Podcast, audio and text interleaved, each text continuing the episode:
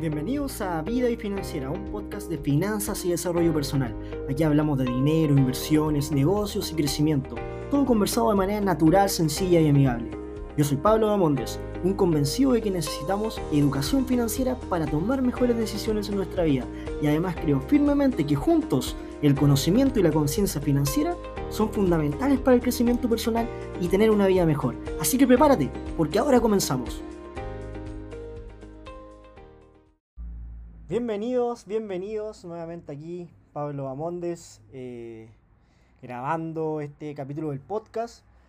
Y hoy les quiero hablar, chicos, acerca de un tema eh, que he escuchado en forma súper recurrente eh, a las personas hablar sobre esto, gente que me lo ha consultado personalmente también, que es la siguiente pregunta. Pablo, ¿dónde puedo invertir mi dinero? ¿Dónde puedo invertir? ¿En qué me meto? ¿En qué acción? ¿Cuál es la acción que está que va a subir? ¿Cuál es el fondo que va a subir? ¿Cuándo entro? ¿Es el momento de entrar? Pablo, ¿en qué negocio invierto? Tengo un amigo, me, me, comentó que eh, tengo esta, tenemos esta oportunidad, pero la verdad yo no sé nada del tema. ¿Qué te parece? ¿Entro a este negocio o no entro? Desde el punto de vista financiero, ¿qué me recomendarías? Y así un sinfín de preguntas respecto al tema de cómo invertir tu dinero ya, ya sea en el mundo financiero, ya sea en el mundo de invertir en negocios o incluso ya sea en el mundo de invertir en temas inmobiliarios, que es, digamos, esas son las los tres opciones para, poder invertir, ¿ya?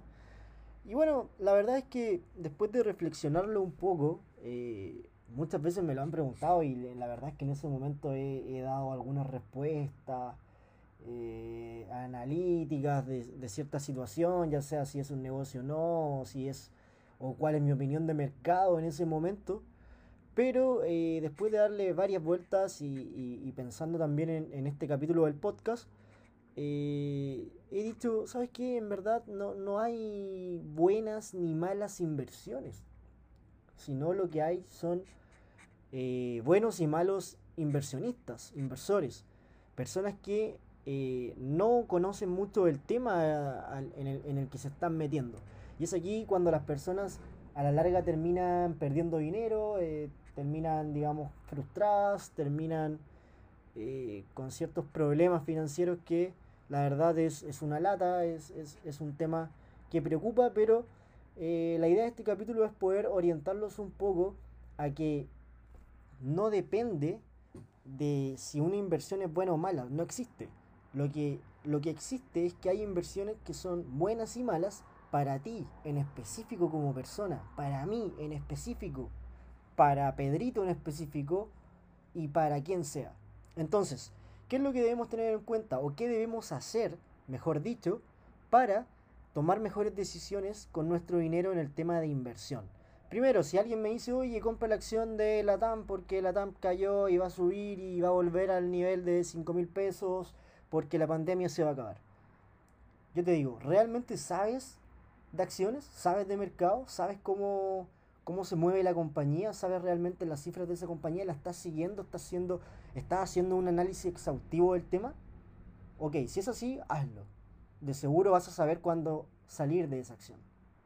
Porque ojo, no es lo mismo saber entrar, que te lo puede decir cualquiera, pero no es lo mismo saber cuándo salir porque puede, la acción es volátil, puede subir y bajar su precio.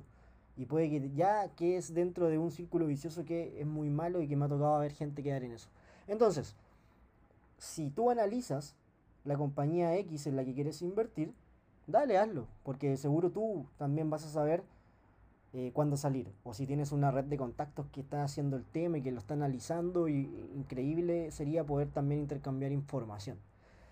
Pero de lo contrario, no, no lo hagas, por favor. No lo hagas. No es una buena, no es una buena idea invertir en cosas o en negocios, en, temas financieros también, cuando no sabes del tema. Lo mismo, cuando no sabes de un negocio, hace poco estuve leyendo un libro, eh, El hombre más rico de Babilonia, y la verdad es que hablaba mucho acerca de finanzas personales y de cómo invertir tu dinero en negocios.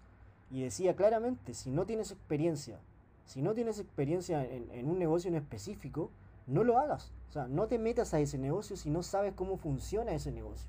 Si no sabes cómo es por dentro. Desde afuera se puede ver muy bien, pero si no sabes cómo funciona, no lo hagas. Entonces, eh, ¿qué puedo hacer si no sé nada? Si no tengo conocimiento de mercado, si no sé invertir en empresas y si además ni siquiera eh, he sido capaz de invertir en propiedades que en el tema inmobiliario.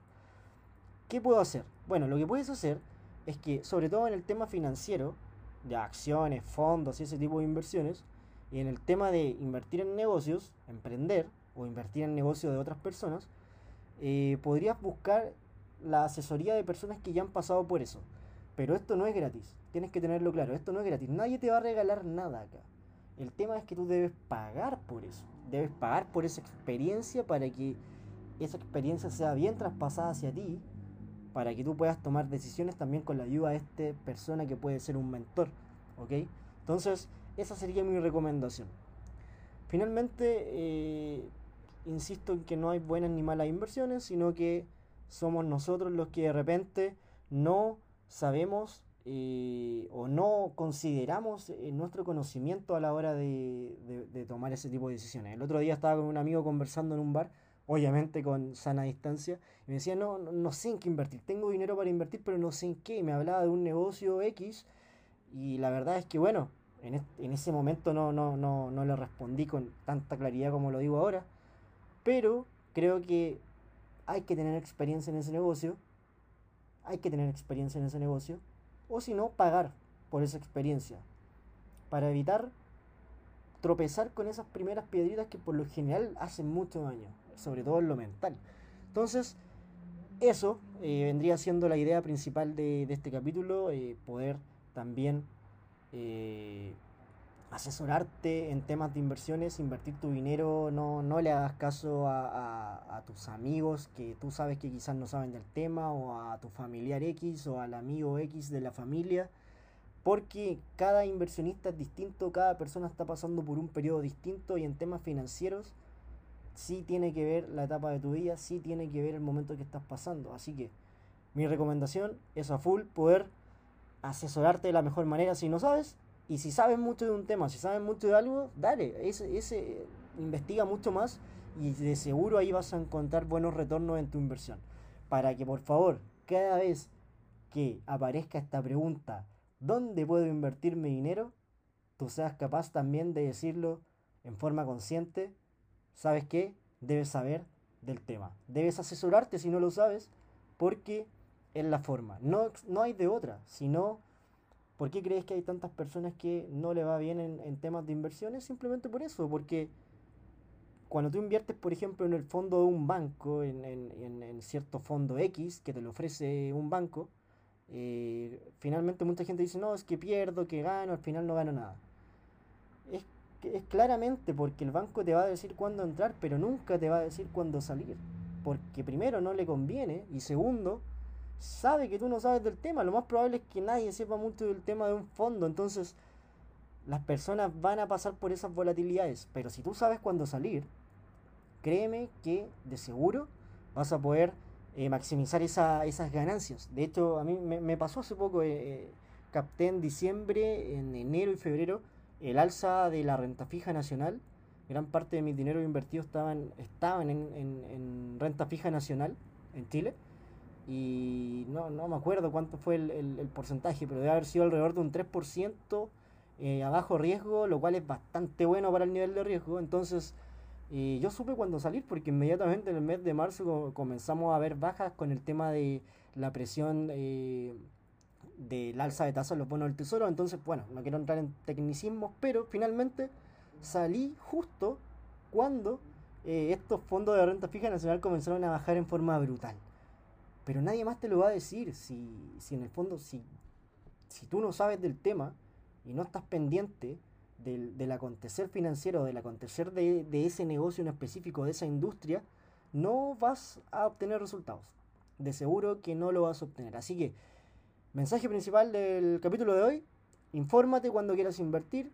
Si no te quieres informar, si no sabes, paga por eso y listo. Y con eso de seguro vas a obtener los resultados que estás buscando. Así que eso, nos vemos en el siguiente episodio. Te mando un abrazo aquí desde Antofagasta, Chile. Pablo Amonde se despide. Chao, chao.